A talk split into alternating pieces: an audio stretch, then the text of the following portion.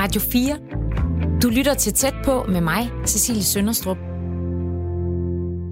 I den her uge handler Tæt på om mennesker, der på forskellige måder arbejder for at integrere nogle af de borgere, vi i vores samfund kalder udsatte. Det kan fx være hjemløse, psykisk syge, tidligere kriminelle eller andre, som ofte er mere udfordrede end de fleste.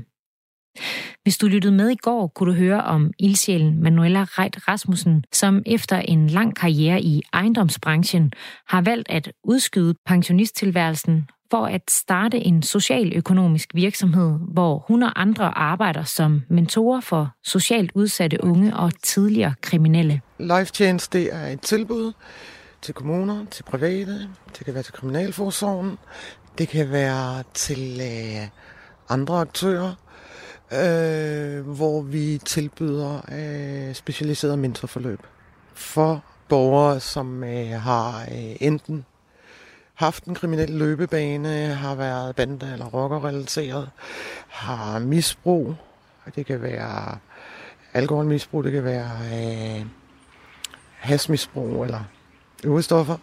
Det, øh, det skal dertil siges, at vi afvinder ikke folk, vi er ikke et afvindingssted, øh, men vi lærer folk at leve bagefter med de dæmoner, de har, ikke? Eller de sygdomme, de har. Ikke? Det er en sygdom at være misbruger. Ikke? Hvorfor vil du gerne hjælpe øh, borgere på kanten af samfundet?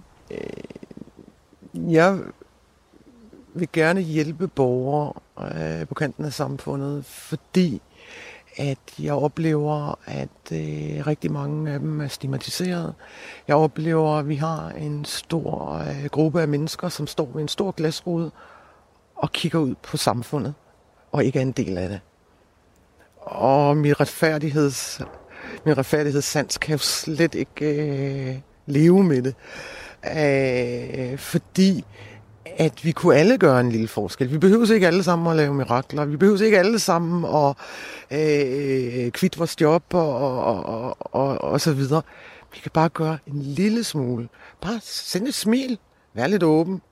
Æh, Fordi nogle gange, så sker der det i møde med, med et andet menneske, så hører man den mest unikke og smukke historie. Og, og det skal man bare ikke underkende. Og så sker der jo også det, at når man rækker hånden ud, eller tager imod en rakt hånd, at så bliver det menneske set og hørt. Og de føler sig rummet. Og, hvor, og jeg tror personligt på, at der skal kun ét menneske til at gøre en forskel i et andet menneskes liv. Og det tror jeg vitterligt på, ikke? Vi kommer til at høre mere fra Manuela, for i dag skal det handle om niogtyve-årige Niki Jørgensen, som er en af de unge, hun er mentor for.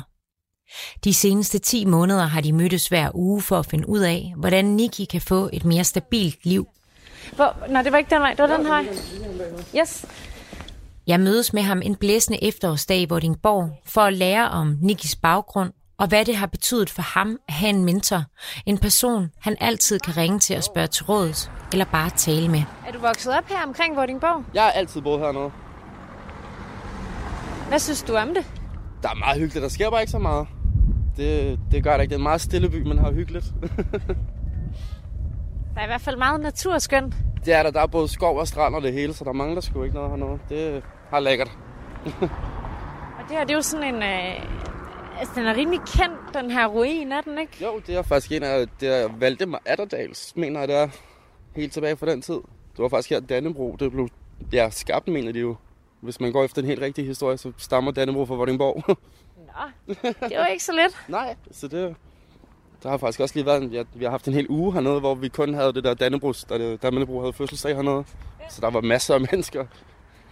Apropos Dannebrog, jeg kan jo se, at du har sådan et øh, kors på kinden. Ja. Æh, er, er det fordi, du er kristen? Nej, der fik jeg da min mormor, hun døde. Som et minde? Som et minde, ja. Ja. Som du bærer? Ja. Altså, jeg skal snart have lukket hele halsen, faktisk. Med min mormor. Eller til ære for min mormor. Og så kommer noget af hendes aske med i. Og hvad, altså i, i blækken, eller hvad? Ja, det kommer med i blækken. Og hvad, hvad, hvad skal det forestille det, der du får tatoveret på halsen? Jamen, jeg skal have noget religiøst, så det er nogle duer lidt, og lidt jomfrumerier og sådan noget. Ja. Mm? Er du religiøs? Ja, det er jeg. På hvilken måde? At der er noget efter det hele. Der er noget, der er noget større, ikke? Det tror jeg virkelig på. Det tror jeg rigtig meget på. Ja. Nå, skal vi ikke finde en bænk her? Jo, der er lige herovre. Det lyder godt. Hvad betød din mormor for dig? Jamen, hun betød alt, hvad jeg ikke har snakket sammen med min mor, så hun var jo ligesom min mor for mig, kan man sige, ikke? Så hun har jo ligesom været min klippe, indtil hun døde. Og det har været hende, jeg kom med til alt, fordi ja, det var det familiemedlem, jeg havde, ikke? Ja, og du boede med hende? Ja, jeg boede hos hende, fra jeg var seks år, tror jeg. Og så til at komme på opholdssted, der var ti elleve år. Og så ellers boede sammen med hende indtil til sidste år. Hvad er et opholdssted? Det er jo ligesom et lukket fængsel bare for børn, ikke? Som der ikke er gamle nok til at komme i ungdomsfængsel, kan man sige. Hvordan ender man på et opholdssted? Jamen, det gør man, ved man bliver tvangsfjernet af kommunen. Og så bliver man bare flyttet fra den ene dag til den anden. Det gjorde jeg i hvert fald. På hvilken baggrund? Øh, kriminalitet. Forældre ikke kan styre en og sådan noget. Var, var du kriminel som... som... Jeg, jeg stjal biler og alt sådan noget. Så jo, butikstyverier og hvad man nu ellers skulle finde på, fordi vi kædede os. Så det var ikke så godt. Men så kom du hjem til mormor igen? Ja, det gjorde jeg, og så ventede det sådan et års tid, og så fik jeg det rigtig forkert vennekreds. hvad, hvad betyder det? For mig der betød det, at man skulle lave en hel masse ting, som man aldrig havde forestillet sig blandt andet. Fordi at, ja, det var bare det, man snakkede med, så, så var det bare det, man gjorde. Så det betød, at der var en hel masse lort i ens liv, som var meget unødvendigt. Er det noget, du kan fortælle noget om? Jamen altså, det var jo rockere, jeg begyndte at snakke med, så det var jo, hvad det indebærer, kan man sige, ikke? Og det er jo lidt af hvert, så jo. Forskellige former for kriminalitet. Ja, det var det. Øhm, du kommer med i de her... Øh, du, du, du bliver en del af et bandemiljø. Det gør jeg. Men så, så sker der noget, som sådan ligesom øh, venner, øh, der ændrer din øh, tilværelse fuldstændig. Hvad er det? Jamen, det er, jeg får en søn. Og øhm, det gjorde bare, at jeg tænkte, det her, det skal jeg ikke. Nej, det sagde bare klik. Der er noget større på vej nu, end, øh, end det, jeg var i. Så der blev lavet om på alt.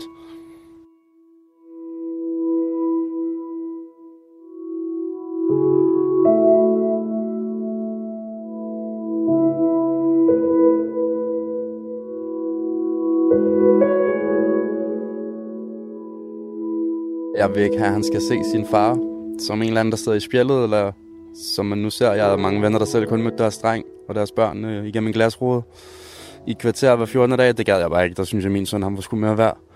Så det gjorde bare, jeg lavede hundrede procent op på mig selv. Og så et års tid efter, så var jeg ude af alt, og ja, det gik, som det gik.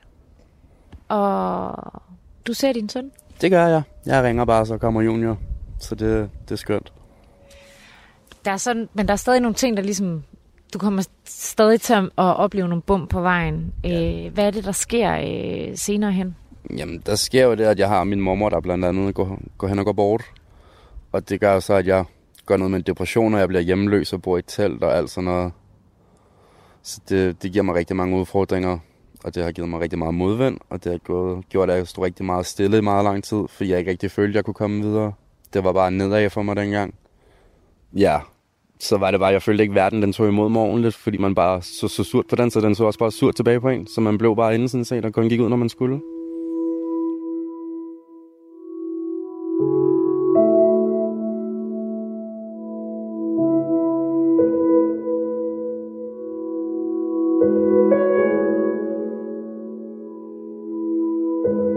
Jeg blev hjemløs, fordi at, øh, jeg havde en lejlighed, jeg sad i, og den... var gået i underskud, fordi jeg ikke rigtig havde nok indkomst, for jeg var stoppet med at lave alt muligt andet. Så jeg var på kontanthjælp, og så kunne det ikke rigtig strække, så måtte jeg opsige min lejlighed, og så var det at rykke i en skov og bo der et års tid. Hvordan var det at bo ude i en skov? Jamen, det var stressende, fordi der var jo hele tiden, hvad nu hvis der kommer nogen, og folk gik på jagt derude, og ja... Altså, du kunne høre folk skyde derude, eller hvad? Ja, der var hjerter, det så der gik forbi mit telt op til flere gange, hvor de bare ikke kunne se det faktisk, fordi det var så kamufleret med grene og... Det var et kamuflagetelt, så jo, det var meget skræmmende. Så du skjulte dig? Ja, altså. Ja, det var en privat grund, jeg, jeg, jeg var på jo. Det hører til et gods, der ligger derude, så de skulle helst ikke finde noget, der lå nogen om i deres baghave, kan man sige. Så jo, det var meget gemt. Og når jeg ikke sov der, så var det, jeg couchsurfede og prøvede at finde sofaer rundt omkring, for ikke at skulle sove ude. for at komme ind i varmen. Der er ikke så meget ved at ligge på, en, på et lægunderlag, hvis man kan ligge på en blød sofa, kan man sige. Så det var også en kæmpe stressfaktor dengang. Det var koldt, og jeg har haft lungebetændelse to gange. Jeg tror aldrig, jeg har været så meget til lægen, som jeg har været det år. Øhm, jeg lå syg hver uge, faktisk. det, det var meget hårdt. Det har taget rigtig hårdt på en stadigvæk også den dag i dag. Boede du derude alene? Jeg boede alene i en skov, ja. Det gjorde jeg. Og hvorfor var det, at du øhm, for eksempel ikke tog på et herberg eller en lignende? Øhm, jeg, jeg vil ikke på herberg, fordi jeg ved godt, hvordan det er. Det er fulde gamle mennesker, og jeg har meget kraftig A D H D. Og derfor så ville jeg ikke på herberg og sådan noget, fordi at det ville komplicere mine ting endnu mere end det, hvor jeg ville hen, ikke? Så det, jeg har fået tilbudt, men øh, det ville jeg helst ikke, fordi det ville gå galt. Og når man har meget kraftig A D H D, hvad, hvad betyder det? Det betyder meget. På en dårlig dag, der kan det betyde, at hvis folk de bare kigger forkert på en, så går det hen og slår dem i ansigtet, og så bare går og lader som ingenting igen. Så det, det har en rigtig stor betydning i det store hele. Det har det. Du lytter til Tæt på med mig, Cecilie Sønderstrup. Hvilke forestillinger om fremtiden havde du, da du boede ude i den skov? Der havde jeg faktisk ikke det store, fordi der tænkte jeg bare på en dag ad gangen, der ville jeg bare overleve. Så det var bare en dag ad gangen, ja. Der måtte man bare være egoistisk. Der var ikke de store planer dengang. Hvis man havde mødt mig for et år siden, så ville man ikke kunne kende mig sådan, som jeg er nu, fordi jeg var meget negativ, jeg var meget udreagerende, jeg var meget ja, aggressiv, og nu er jeg bare nede på jorden, og ja, er hvor jeg gerne vil være, kan man sige. Så der er kommet lidt mere ro på det hele, og på folk omkring mig. Og hvad med din søn i alt det her? Har, du har haft kontakt med ham hele vejen igennem? Ja, det har jeg. Det har jeg. Og så har jeg bare, når jeg skulle se ham, så har jeg bare haft samvær med ham hos moren, sådan, så han ikke lige vidste situationen og sådan noget. Det var der ikke nogen grund til, når han ikke er større, tænkte jeg. Så jo, der har været samværende hele tiden.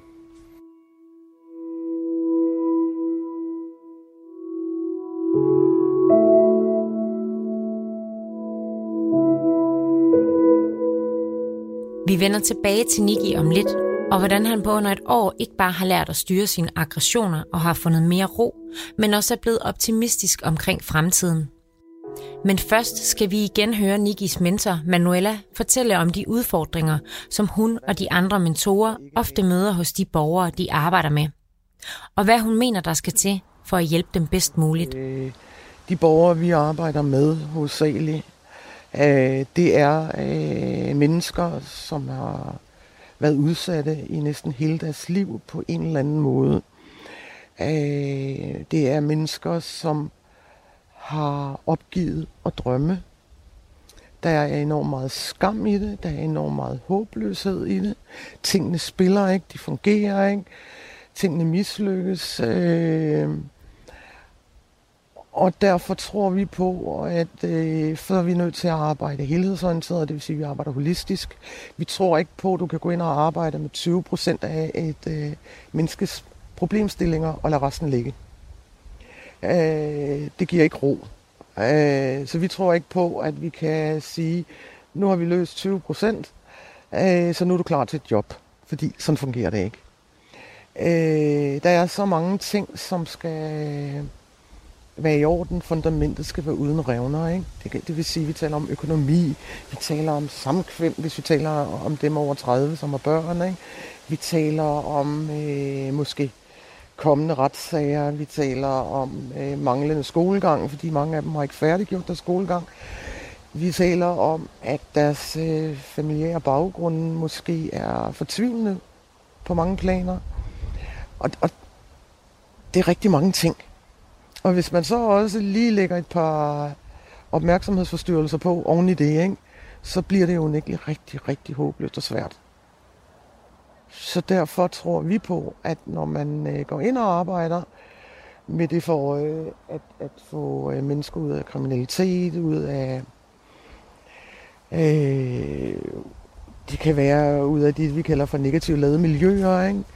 Så er vi nødt til at arbejde med alle de problemstillinger, der er, for at kunne skabe den balance og den ro, for at man kan bruge fokus på det, man rigtig gerne vil, ikke? Altså sådan firkantet sagt, øh, og meget kort, øh, så ynder jeg selv at sige, at det vi sådan set gør, det er, vi aktiverer menneskers drømme. Fordi når vi kan aktivere drømmen, så har vi et mål at arbejde hen imod. Og noget, vi kan fastholde.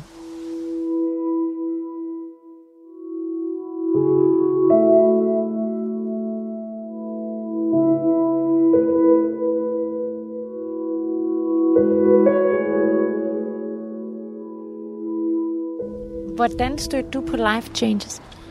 Jamen, jeg stødte på Life Changes via min... Øh, ja, hvad hedder det? Det må så være min, øh, min rådgiver, der sidder nede på jobcenteret. Fordi de havde været igennem nogle forskellige ting med mig, hvor de havde kunne se, at der skete bare ikke rigtig noget. Og så havde de fået fat i Life Change, og så, så spurgte de, om der var noget, jeg var interesseret i, og så sagde jeg ja for at prøve det. Hvad skete der, da du kommer i kontakt med dem? Prøv at tage mig igennem sådan, øh, forløbet. Jamen, der sker det her med, med Manuela, som der har Life Change, og vi får også en snak om, hvordan og hvorledes min hverdag, og hvor hun ser mine fremtidsplaner, og hvor jeg gerne vil hen og sådan noget, og hvad hun kan gøre. Vi mødes en gang om ugen, øhm, og snakker i to timer, og så får vi styr på de basale ting. Jeg havde noget gæld og nogle papirer og alt muligt råd, fordi jeg ikke har haft nogen adresse, så de ikke rigtig kunne sende noget til mig, så der var lige en hel masse økonomisk, der skulle styr på der. Øhm, og det kom der styr på stille og roligt, og så jeg begyndte at vende, og jeg startede skole, og så lige pludselig så tager det jo bare fart, og så går det jo super hurtigt. Nu står jeg, hvor jeg står i dag, og næsten har arbejde og sådan noget. Jeg prøver lige at forklare, at du siger, at det tager fart. Altså, hvad, hvad ligger der i det? Jamen, det er jo, når der først er en ting, der sådan triller, som det skal, så begynder resten af stenene ligesom at falde på plads i samme niveau, kan man sige, og rører den samme vej hen. I stedet for, at det er negativt, så bliver det positivt, og så, så går det hurtigt. Og øhm, hvis jeg ikke havde prøvet det, så var jeg ikke kommet videre den dag, så tror jeg, jeg havde siddet i det samme hul, eller så havde jeg siddet i fængsel. Det, jeg havde ikke rigtig rykket mig, jeg havde bare siddet i en skov, eller ja, jeg var kommet meget ud på en forkert løbebane, så... Hvor du er så sjov. Du er. Kan du huske første gang, du mødte mig? Mhm. Hvad tænkte du? Fuck. Undskyld. Det er okay. Ej, jeg tænker, jeg tænker bare, nu kommer der bare endnu en, der prøver, så sker der ikke noget. Og så skete der bare noget. Mhm. Mm? Jeg gik fra at have mange problemer at være hjemløs og skidt og lort, til at øh, der rent faktisk kom madvalg. På relativt kort tid, vil jeg sige. Så det, det var en stor hjælp. Det var en kæmpe hjælp, faktisk. Jeg så et talt et halvt år i en skov i en vinter. Så det, det hjalp en del. Du troede ikke på projektet, første gang jeg mødte dig? Overhovedet ikke. Det sagde du også til mig. Ja, ja, jeg sagde det til dig den første dag. Så det er... Der bliver jo bare noget møllen igennem så mange gange.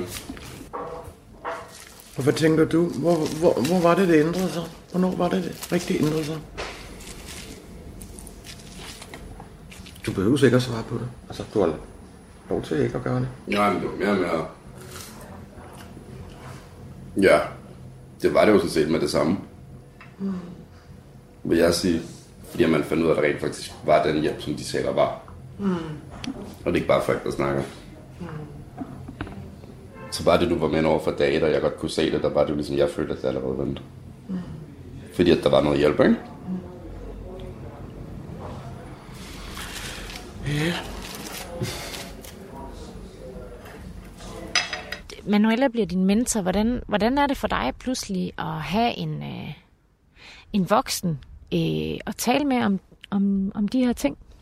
Jamen, det giver jo en ekstra støtte, kan man sige, ved at nu skal man ikke gå med dem selv, og hun er, hun er rigtig godt inde i rigtig mange ting, Manuela, og hun gør virkelig ting for folk. Hun, hun, sætter lidt, hun viser sig fra sin egen side, kan man sige. Det er ikke så meget arbejde. Hun, hun er personlig.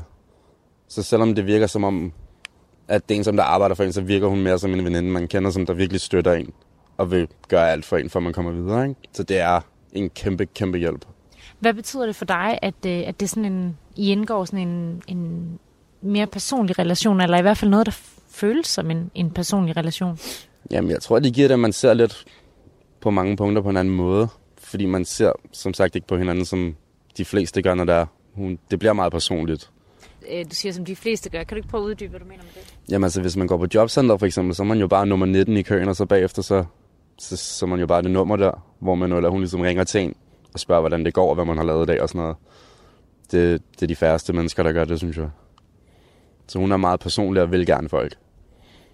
Hun kommer rigtig godt ind på en. Hvordan er det at blive mødt sådan af et andet menneske? Jeg synes, det er fedt. Fordi jeg er ikke vant til, at folk tager imod med åbne arme, som hun har gjort. Og det er, fordi folk kigger på en, og så tænker de bare, ja. Så jeg synes, det er super fedt. Jeg troede ikke, jeg ville få så meget hjælp af det, som jeg har fået, at komme så langt på så kort tid, som jeg er kommet. Så jeg er virkelig taknemmelig. Nu siger du, at folk kigger på en, og så siger de bedre, sådan, øh, hvad, hvad er det, der, der får dig til at sige det? Jamen, det er vel bare om tatovering og skaldet, og så tænker folk bare noget dårligt med det samme egentlig. Det er sådan lidt... Det er lidt øv, synes jeg, når der er noget andet bagved end bare facaden. Det er den folk, de er hurtigt til at dømme en for. Det er lidt trist. Den har hun forventet meget. Når vi taler om at integrere udsatte borgere i samfundet, taler vi ofte om, at de skal resocialiseres. Men ifølge Manuela skal man ofte træde et skridt længere tilbage end det. Mange har jo desværre ikke engang lært at, at blive... Øh, er jo ikke socialiseret. Og det er jo en stor del af det at begå sig i samfundet, det er at være socialiseret. Og så der er rigtig mange ting, man skal lære for at kunne begå sig i et samfund. Og øh, os, der er vant til det og har fået det ind med modermælken eller via vores opdragelse, vi tænker ikke over det. Det er noget, der er indøvet øh, lige siden vi var små, ikke? Men hvis man ikke har indøvet det, så er det unægteligt svært og øh, forstå det kodeks og kunne begå sig i det kodeks, ikke? Kan du prøve at sætte nogle ord på, øh, hvad du mener med socialisere? Jamen, jeg mener jo, at, at vi taler jo rigtig meget, når vi taler om kriminelle, og vi taler om øh, øh, mennesker, der øh, har været øh, dømt for et eller andet, øh, hvilket jo er reelt nok, når, når man har haft hænderne i kagekassen. Så er situationen den, at så siger vi jo, at vi rehabiliterer mennesker via den straf, de får, ikke? Min påstand er, at vi kan ikke rehabilitere mennesker, som ikke er socialiseret. Det bider sig i hælen, fordi et af de vigtigste øh, øh, punkter er, at for at kunne begå sig øh, i samfundet, for at kunne begå sig socialt, for at kunne begå sig job, uddannelse osv., det er, at man er socialiseret. Man kender det sociale kodeks, man ved, hvordan man skal begå sig. Øh, bare sådan en simpel ting at tage hånden og sige, jeg hedder, eller tak, eller det der small talk. Hvad er small talk, ikke? Det er for eksempel, der forventer vi jo, at hvis øh, vi møder en, og så siger vi sådan, nå, hvordan har du det, ikke? Øh, har du haft en god weekend? Og så vil vedkommende tit sige, ja, det har jeg. Hvordan har din weekend været, ikke? Og lige nøjagtigt den der med at spørge ind til igen, ikke? Det er sådan noget, vi tager som selvfølge. Men for andre er det ingen selvfølge, fordi der er nok ikke særlig mange, der har spurgt til, hvordan weekenden var, vel? Ja. Så det er sådan helt ned i... i... Helt ned i de grundlæggende øh, måder at agere på, ikke? Du lytter til Radio fire. Jeg ved, at du skal holde et oplæg for nogle erhvervsfolk inden længe. Ja. Hvad, hvad går det ud på? Jamen det går ud på, at jeg skal fortælle lidt om mig selv og få min historie ud. Om nogle dage skal Niki holde et oplæg foran en gruppe virksomhedsledere, blandt andet for at vise dem en side af Danmark, som de måske ikke kender eller ikke ser så ofte. Så ja, for at få en, en historie ud, så man ligesom bliver hørt, så kan det være, at det kan hjælpe et andet sted eller gavne nogle andre på længere sigt, kan man sige, ikke? Hvordan gavne nogle andre? Jamen folk, der sidder i de samme problemer, som jeg selv har siddet i. Øhm, det kan jo være, at der er jo mange høje herrer derinde, når man eller hun får dem samlet, så må ikke, at øh, der bliver lyttet, tænker at det kommer til at ske noget, folk får et andet syn på det, synes jeg. Det håber jeg i hvert fald, at de gør, når der... Så vil jeg ligesom gerne udstille mig selv, at hvis jeg kan hjælpe andre, kan man sige. Hvad vil du gerne sige til dem? Jamen, de får sådan set bare min livshistorie, og hvad jeg har været igennem, og hvor jeg er nået, hvor jeg stod, og så hvor jeg står nu. Tak at være Manuela af dem. Så det er jo bare min historie, sådan set, jeg gerne vil have ud. Fordi der er mange af dem rundt omkring, og de kommer bare ikke ud. Hvordan, øh, hvordan er der at skulle stille sig op foran sådan øh, nogle... Øh... Nogle, nogle, nogle erhvervsfolk og fortælle din livshistorie? Det bliver nok lidt anderledes, fordi jeg er ikke så meget jakkesæt. Jeg er nok mere havnen, og de er nok mere dangletære, kan man sige. Det bliver, det bliver, en, det bliver en oplevelse. Det, det gør det. Det bliver spændende. Det bliver, det bliver en grænse, jeg skal have overskrevet, vil jeg sige. Men det bliver sjovt. Er du nervøs? Lidt. Det er jeg. Men det bliver sjovt. Jeg glæder mig.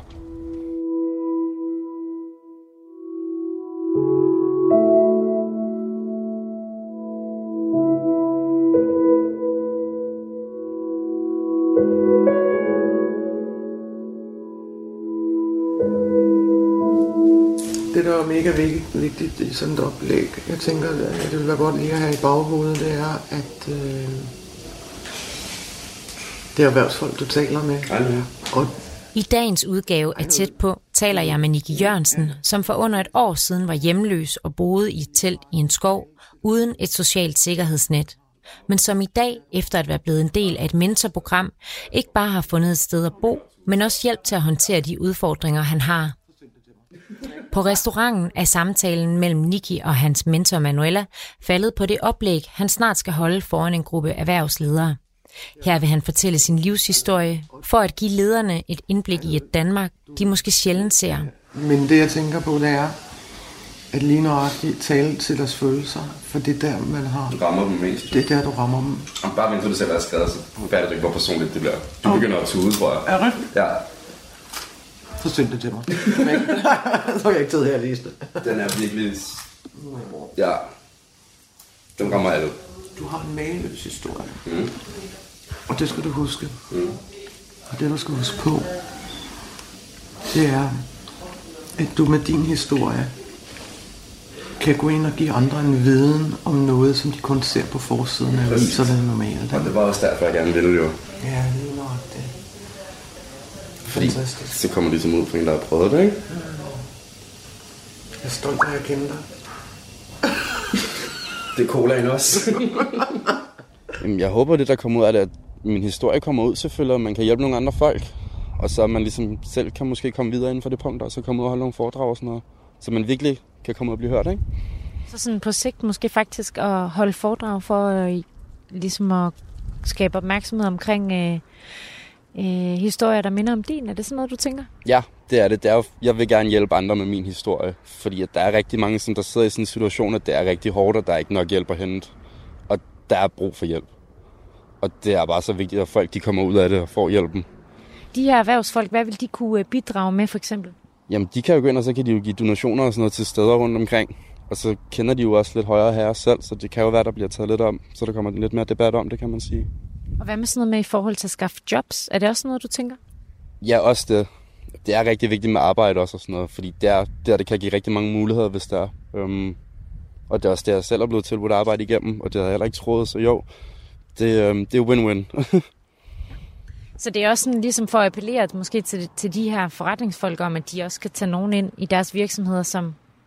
Er det sådan noget? Jamen det er det, altså selvom man har en plet på straffetest måske, så betyder det ikke, at man ikke kan finde ud af at føre sig ordentligt og lave, hvad der skal laves og sådan noget. Man, man kan jo være på det forkerte tidspunkt, det forkerte sted, eller ja... Man, man er ikke, som man er. Der, der er mere bag folk end, end papirer, ikke? Synes du, det er vigtigt, at erhvervslivet sådan engagerer sig i forhold til socialt udsatte borgere? Ja, jeg synes, det er helt vildt vigtigt, fordi det er, igen, det er folk, som der ikke er vant til at se den side af, af medaljen, kan man sige. De har jo ligesom deres fine, og de ser ikke alt det dødt, der foregår, eller hører det måske. Og så er det, jeg igen gerne bare vil udstille mig selv lidt, så det kan være, det hjælper, ved de ligesom lytter, ikke? Så jo. Nej, øh... det jeg tænker, det er, at vi skal huske på, at hver gang vi kan ramme øh, følelserne i erhvervslivet, så lytter de, og så mærker de ind på en helt anden måde, end de sædvanligvis ville have gjort.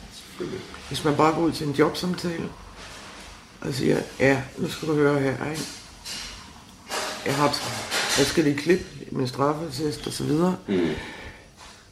Så er det svært at ramme en H R-chef, ikke? Ja, ja. Ingen tvivl om det. Så kigger men, de jo bare på papiret. Ja, lige nøjagtigt. Men lige nøjagtigt ved at fortælle dem en historie, give hånd. Man kommer ud over kærlighed. Man er et menneske. Lige nøjagtigt der kan man komme ud over kærligheden, mm. som du selv siger, ikke? Ja. Og få den mulighed, du kunne se selv sidste gang, ikke? Du mm. har fået mulighed for at få job, når du er færdig. Mm. Ikke? Jo, jo. Det er også derfor, jeg gerne vil med dig ind i gangen. Mm-hmm. Fordi der er så mange muligheder. Mm-hmm. Og så fik du kontakt til flere forskellige, ikke? Mm. Mega inspireret. Stefano, for eksempel. Stefano og... Mons. Mons og Karina og... Apple Kaja. Apple og... Hvad var den? Hvad var den? Hassan. Hassan og den sidste. Nima. Nima, ja. Mm. Jeg snakkede med alle den aften. Ja, nu gjorde jeg. Totalt med femogfyrre mennesker. Ja, ja. Du får rundt, som om du ikke har bestilt andet hele dit liv. Det lækker. Total networker, ikke? Fantastisk. Mm. Mm. Det er også noget med, at du måske øh, starter på arbejde om nogle måneder. Øh, hvad er det for et øh, arbejde? Jamen, det er øh, igennem Manuela igen og Life Chance, hvor hun har skaffet mig hos en, der hedder Stefano inde i København, som har nogle køkkener, han laver mad til ud af huset. Hvorfor det? Hvorfor vil du gerne lave mad? Jeg har altid været vild med at lave mad. Jeg kan huske, for da jeg var helt lille, der ville jeg altid hjælpe min mormor i køkkenet, og så fik lov til det, så jeg har jeg fra en tidlig alder stået i et køkken, og så har det bare ramt mig. Jeg har altid syntes, det var spændende. Jeg kunne få lov at være kreativ på sin egen måde. Og jeg er selv næsten udlært kok, så det, ja, det ville være det perfekte match. Det er det, jeg gerne vil. Jeg vil gerne lave mad. Du er næsten udlært kok. Hvornår, hvornår, du, hvornår begyndte du på det? Det gjorde jeg for, for en fem år siden, siden, tror jeg nu efterhånden. Der begyndte du på kokkeuddannelsen? Øh, ja, der gik jeg på skole et år, og så var ude halvandet år, og så på skole igen, og så gik det så galt, da jeg kom på skole. Hvordan galt? Øhm, der havde jeg ikke fået de redskaber til min A D H D, og der var en, der var lidt irriterende at høre på i køkkenet, da han var en eftermiddag, og så sagde jeg til ham, han skulle stoppe, og det gad han ikke, så slog jeg ham simpelthen bare med en stegepande. Og så satte den stopper for min uddannelse der, kan man sige. Så det var ikke så godt, men øhm, nu er det ikke engang igen. Wow. Mm. Ja. Jamen, det var, det ødelagde rigtig meget for mig dengang. Det gjorde det. Det har det altså gjort sådan nu. Fordi det har ligesom taget over. Det var ikke noget, jeg selv kunne styre. Det var bare, når vreden ville ud, så kunne jeg ikke styre det. Jeg så bare sort. Så det har ødelagt rigtig meget og fyldt rigtig meget indtil nu. Hvor jeg ligesom har fået de værktøjer til at styre det. Så ja, ja. Det var stresset. Så du, du bliver smidt ud af skolen der? Det gør jeg. Jeg blev smidt ud af skolen første gang i første klasse. Og så kom jeg på en ny skole i samme by, og så gik jeg der i to år, så røg jeg på opholdssteder. Og så kom jeg på en skole der, og så var jeg der et stykke tid, så blev jeg smidt ud derfra, og så kom jeg på en speciel skole, hvor der ikke var så mange elever i klasserne, og der var flere lærere omkring en, og det hjalp så lidt på det, og så jeg røg ud for opholdssteder, og så skiftede jeg skole der, og sådan, så var det bare der. Så jeg nåede lige niende der. Ja. Du nævnte før, at du havde kraftig A D H D. Øhm Hvordan, øh, hvad, hvad, hvad gør du med den? Altså, hvordan har du lært at håndtere den? Øhm, jamen, det gør jeg ved, at Josef, som arbejder for Life Chance, der er min A D H D-coach, han har givet mig nogle værktøjer, som der jeg aldrig har haft før. Jeg er bare blevet stoppet med medicin, og så har de bare troet, det var det, og så har det ikke hjulpet en meter. Og så har han bare givet mig nogle værktøjer, som der har været vildere end alt, hvad jeg nogensinde har prøvet medicin, og nu har jeg bare fået det vendt, så nu kan jeg komme... Jeg er nede på et sekund, hvis jeg kommer op igen. Hvad, hvordan, hvad er det for nogle værktøjer, for eksempel? Jamen, jeg har for eksempel en øvelse, hvis jeg kan tænke på en farve, hvis jeg bliver sur. Øhm, og den farve, den er så indadlært så meget, så der skal have en positiv tanke bag den farve. Så den har jeg fået indlært på den måde, hvis jeg bliver sur, så tænker jeg bare på den farve, og så, så vender jeg. Kan du afsløre, hvad det er for en farve? Det er grøn. Det er lysegrøn. Så du tænker på lysegrøn, når du bliver vred? Ja. Og hvad ligger der bag den lysegrønne farve? Jeg har bare altid været vild med lysegrøn. Græsset er grønt. Træerne er grønne. Det er en god farve. Positiv farve. Og det får dig ned og tænke på det? Det gør det, ja. Det gør jeg ved et hundrede og firs grader meget hurtigt. Jeg ved slet ikke, hvad jeg skal sige. Altså, det kan godt være, at der var nogle flere, der kunne øh, bruge det råd. Det kunne godt være, ja. Det virker i hvert fald. Men du er ikke medicineret for din A D H D? Jeg får slet ikke noget medicin med, nej. Jeg har ellers prøvet al verdens præparater, der har været, og øhm, de har så ikke virket på mig. Så fandt vi ud af, at det her det var meget sundere for mig, i stedet for at jeg skulle have al mulig medicin, som ikke rigtig virkede, og med bivirkninger og sådan noget. Så vi fandt hurtigt ud af, at det var vejen frem for mig. Det er meningsløst. Det, det jeg vil gøre, det er, når du har sendt mig teksten, så vil vi læse den, mm. og så øver vi. Mm. Øhm, jeg tænker, at, at det burde være muligt for dig at få nogle fysiske møder med Josef. Ja, det har vi også snakket om. Ja, for han skulle tage ham over. Ja, ja, han kommer på tirsdag. Ja, okay. Øh, så kan han også godt være klar mm. til... Jamen, det var også det, vi snakker om. Ja, lige ja. Nok det i forhold til det oplægning. Yes. Det bliver rigtig godt. Mm. Ja. Radio fire taler med Danmark. Jeg ved, at øh, du har talt med Karina om tv. Mm. Er det rigtigt? Mm. Ja. Okay. Godmorgen, Danmark med Josef måske. Mm-hmm. Mm-hmm. Der var jeg også på. Hvorfor? For at få prøve det. Og for at få historien ud. Okay. Fordi det kan jo være, at det kan gavne et andet sted, ikke? Mm. Men der er nogen, der ligesom hører det, og det er så personligt, som det nu er. Kunne du forestille dig, at Hvis det bliver en succes, hvilket det selvfølgelig bliver, og skulle til at bygge et endnu større foredrag op, mm, ja. så vi får bygget op, som mm. du kan gå ud og holde foredrag. Helt sikkert. Sådan, Helt sikkert. Og sådan Helt sikkert. Er det, er det det, vi arbejder hen imod? Mm. Ja. Fedt. Det var super flot. Ja. Okay. Og øh, så kunne jeg godt tænke mig at spørge dig om, hvordan har du det med at blive kendt på den måde? Så vi bruger et forholdsvis lille sted, ikke? Det er det meget, alle kender i forvejen. Ja, det er rigtigt. Det er ikke noget, det bygger de op på. Præcis, så folk ved, hvad man er og hvad man står for, så det er det.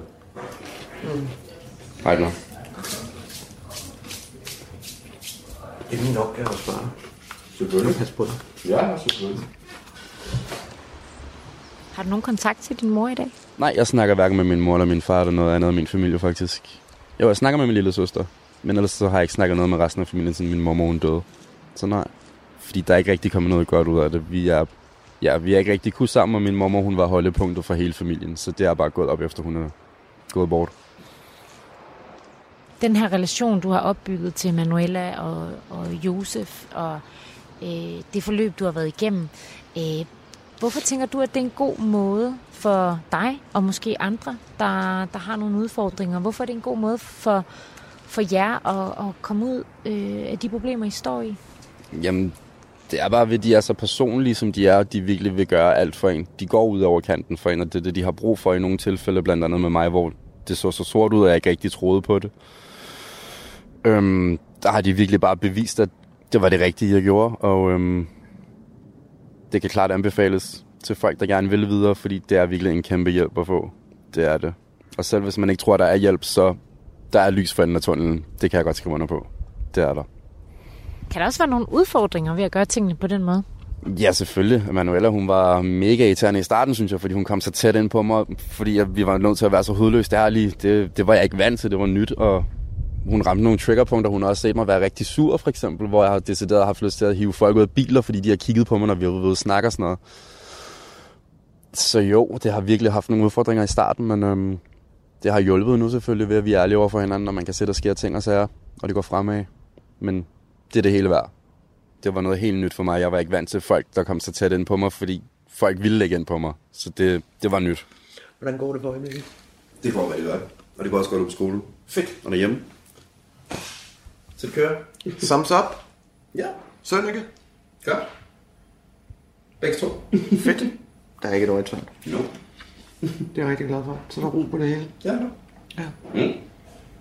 Og øh... hvad hedder det? Hvad med lejligheden?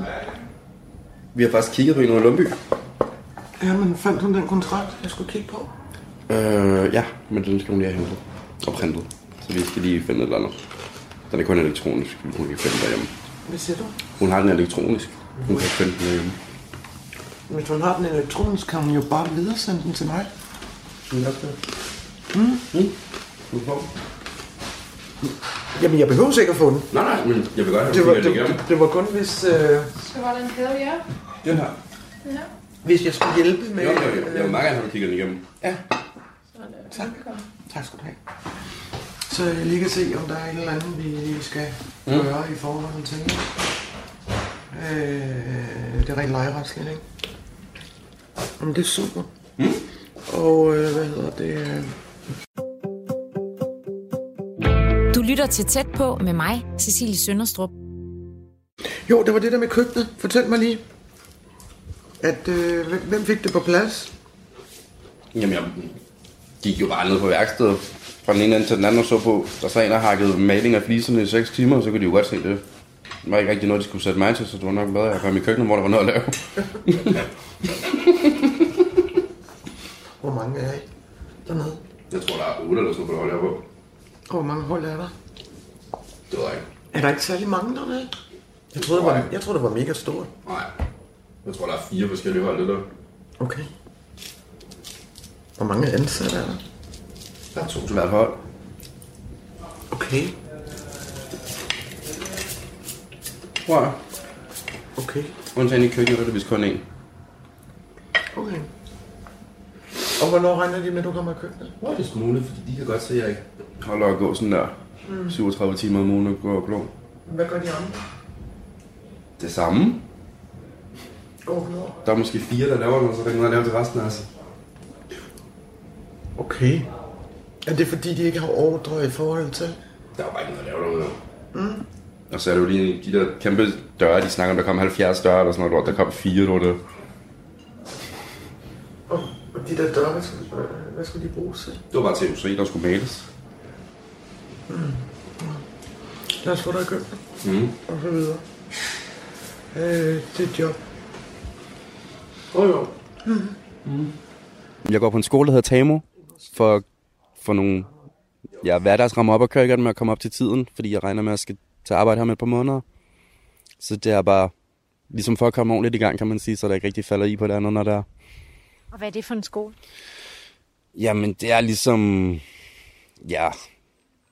En åben skole, hvor der er forskellige værksteder, så kan man tage nogle uddannelser derude. Der er kok, og der er byg, og der er rengøring og sådan noget, så kan man ellers tage uddannelser inden for det. Hvordan er det sådan at, at, sådan at gå i skole igen? Det er meget mærkeligt, det skal man lige vende sig til. Jeg er ikke så meget skolemenneske, så det, det er godt, det ikke er med stole og borde, man skal sidde ned. Det, ja, man skal lige vende sig til det. Æm, alle de her ting, der er sket for dig her det seneste år, øh, den her udvikling, der er blevet vendt, var det noget, du havde forestillet dig for et år siden, øh, da du boede ude i skoven? Nej, det havde jeg ikke. Jeg havde ikke den fjerneste idé om, at jeg kunne forvente noget så negativt til noget så positivt, fordi jeg var bare så langt ned i et så stort hul, så jeg troede ikke, jeg kunne komme op igen faktisk. Så det, jeg er dybt overrasket over, at, hvor jeg står i dag, og hvor meget jeg egentlig har fået med mig, og hvor meget jeg har fået vendt. Hvorfor tror du, at det har været muligt for dig at, at vinde så meget? Ved at have haft Life Chance, Manuela og Josef så tæt på mig, og jeg altid har kunnet ringe til dem, hvis der var noget. Og jeg har været hundrede procent hudløst ærlig over for dem, for ellers så vidste jeg, så kunne de ikke hjælpe mig hundrede procent, og det var det, jeg gerne ville. Jeg ville virkelig gerne selv videre. Så det er det, at de går så meget ud over kanten og ser så personligt på folk, at der har gjort, at jeg står, hvor jeg står i dag, takket være dem. Nu har du kommet hos, øh, nu har du været i et mentorforløb i et år. Hvor vil du sige, du er i dag?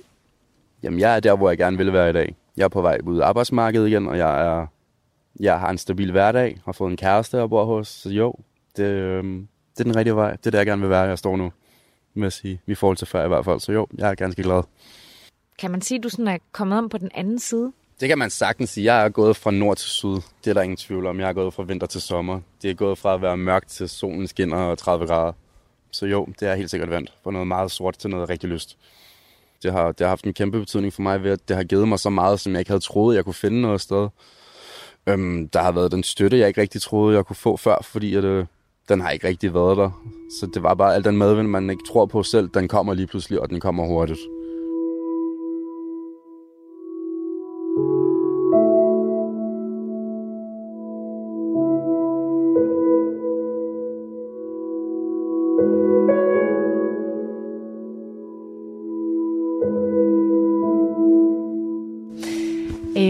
Tog, det går inden så længe. Jeg tænkte på, om vi ikke skulle, skulle gå derop af. Jo, selvfølgelig. Fedt. øhm, Niki, er der noget, du synes, at vi sådan, som samfund skal vide for at kunne hjælpe mennesker øh, på kanten? Jeg synes, man skal lade være at, at se på folk, hvordan de ser ud, og så se på deres problemer, i stedet for på, hvem de i virkeligheden er. Og så skal man gå ind og takle de problemer, der er der også. Ja, hjælp på den måde, ikke? Så vi skal blive bedre til at, at, at være nysgerrige på, hvem folk er?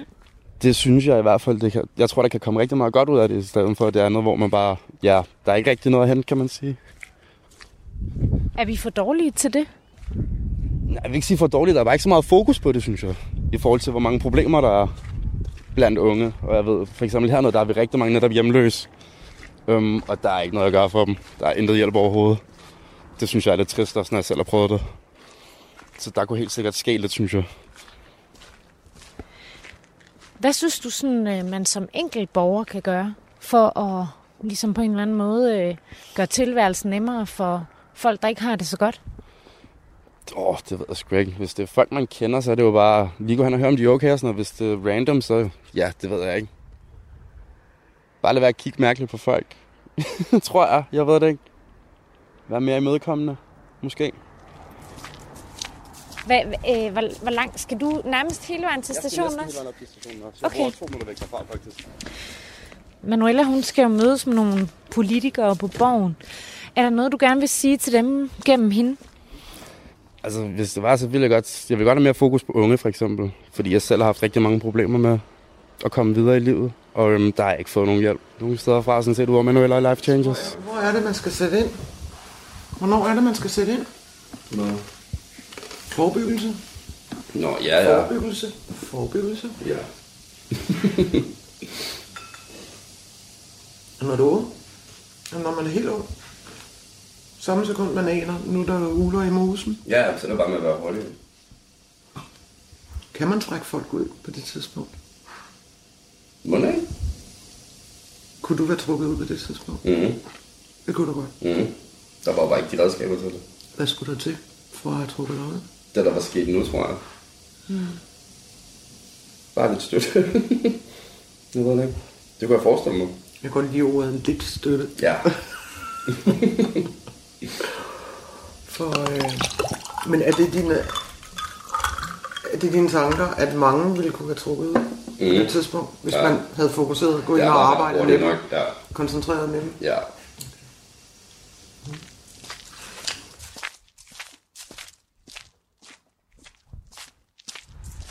Hvor langt er vi fra stationen nu? Den ligger lige heroppe rundt om hjørnet, så det er to minutter i gang. Og så er den ligger den gamle, den er lige blevet smadret, vores gamle rockerklub herinde bagved. Var det et sted, du kendte? Ja, øhm, der har været et par stykker hernede. Der, hvor de havde klubhus sidst, der bor jeg lige overfor nu, faktisk. Øhm, så jo. Så der, der, der er gang i rockermiljøet her i Vordingborg? Det er der. Der er både lidt satodara og lidt banditers, der, der er ved at gøre mig. Vi kunne have gået forbi en af butikkerne, så kunne jeg faktisk have vist dig nogle skudhuller, hvis det var. Øhm, jeg vil meget gerne væk hernede fra, faktisk. Hvorfor? Øhm... Jamen, der sker ikke rigtig så meget, og så er det det, det forkerte miljø, der trækker hernede. Det vil jeg meget gerne væk fra. Og øhm, det kommer ikke andre, på andre måder med at flytte, så det, det bliver højst sandsynligvis det, der sker. var, det svæ- var det egentlig svært sådan at, at komme ud af det her miljø? Øhm, nej, jeg kom rel- relativt nemt ud af det, fordi jeg kendte ham, som der stod for det hernede. Det, det tog mig over års tid, så var jeg uden de alt for hårde men. Så der var jeg heldig. Ja. Det er ikke altid så nemt at komme ud af det, er det? Nej, det er det. Jo længere ind du kommer, jo dyrere bliver det som alt. Øhm... Altså sådan decideret i kontanter? Kontant, ja. Det er penge, du skal betale for at komme ud. Og dækket tatoveringer og hvad det ellers indebærer. Hvorfor skal man betale for det? Øhm... Jamen, det koster at være med, så koster det også at komme ud igen. Du har en hel del informationer, som helst ikke skal ud, så det, det er sådan, man plejer at køre det. Det er ny information for mig. Det jeg sagde, det, det kan godt koste, der troede jeg faktisk, eller da jeg spurgte, om det godt kunne koste, der tror jeg mere sådan, jeg tænkte om, man skyldte en masse tjenester, før man sådan kunne, kunne komme ud af det. Men øh, det er lidt nogle andre ting, der er på spil her, kan jeg fornemme. Altså der er jo også dem, der kommer ud af det, vil de gøre nogle tjenester. Ja, der, der, der er mange måder, man kan gøre det på. Det kommer an på, hvor man er og sådan noget, hvad jeg siger, hvem man kender og hvem man er og sådan noget. Det er rigtig meget at sige. Men du er ude af det nu? Jeg er hundrede procent ude af det nu. Jeg har ikke noget med noget at gøre. Jeg passer bare mig selv. Radio fire taler med Danmark.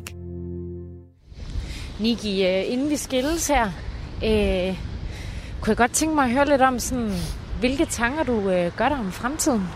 Jamen, øhm, det gør jeg. Jeg håber, der er et par måneder, jeg arbejder som kok inde i København og er flyttet hernede fra. Og jeg kommer ind til storbyen og være, så der ligesom kan komme lidt styr på det, så jeg er hundrede procent, hvor jeg gerne vil være. Det er min plan, og det er der, jeg håber, jeg det ved jeg. Jamen, jeg håber selvfølgelig, at den stabilitet, den kommer, så min søn, han ligesom får lidt ro på, og der kommer lidt struktureret rammer ind i det store billede, så der ikke er så meget stress. Han kan jo godt mærke, at hvis far er stresset, så bliver Junior stresset, og det, det skulle vi helst gerne undgå. Så jo, så alt det bare, ja, bliver kernegodt. Hvad skal der til for, at du kan nå dit mål? Der skal bare til, at jeg holder min ryg, som den skal være oprejst og hovedet fremad. Holder min stil rengør, som jeg gør lige i øjeblikket. Så, så ved jeg, at jeg kommer til at stå, hvor jeg gerne vil. Niki, tak for snakken, og held og lykke med det. Ja, mange tak. Hej. Hej.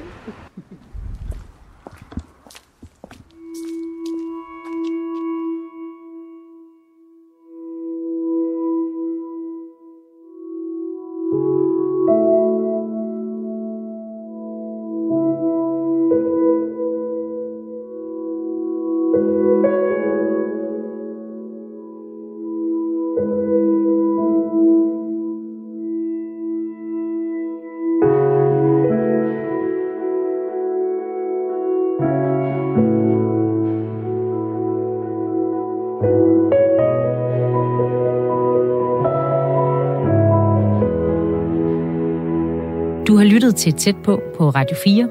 Medvirkende i dagens udsendelse var Niki Jørgensen og Manuela Reit Rasmussen. Og programmet var tilrettelagt af mig, Cecilie Sønderstrup. Hvis du ikke fik det hele med, så kan du hente udsendelsen på radio fire punktum d k.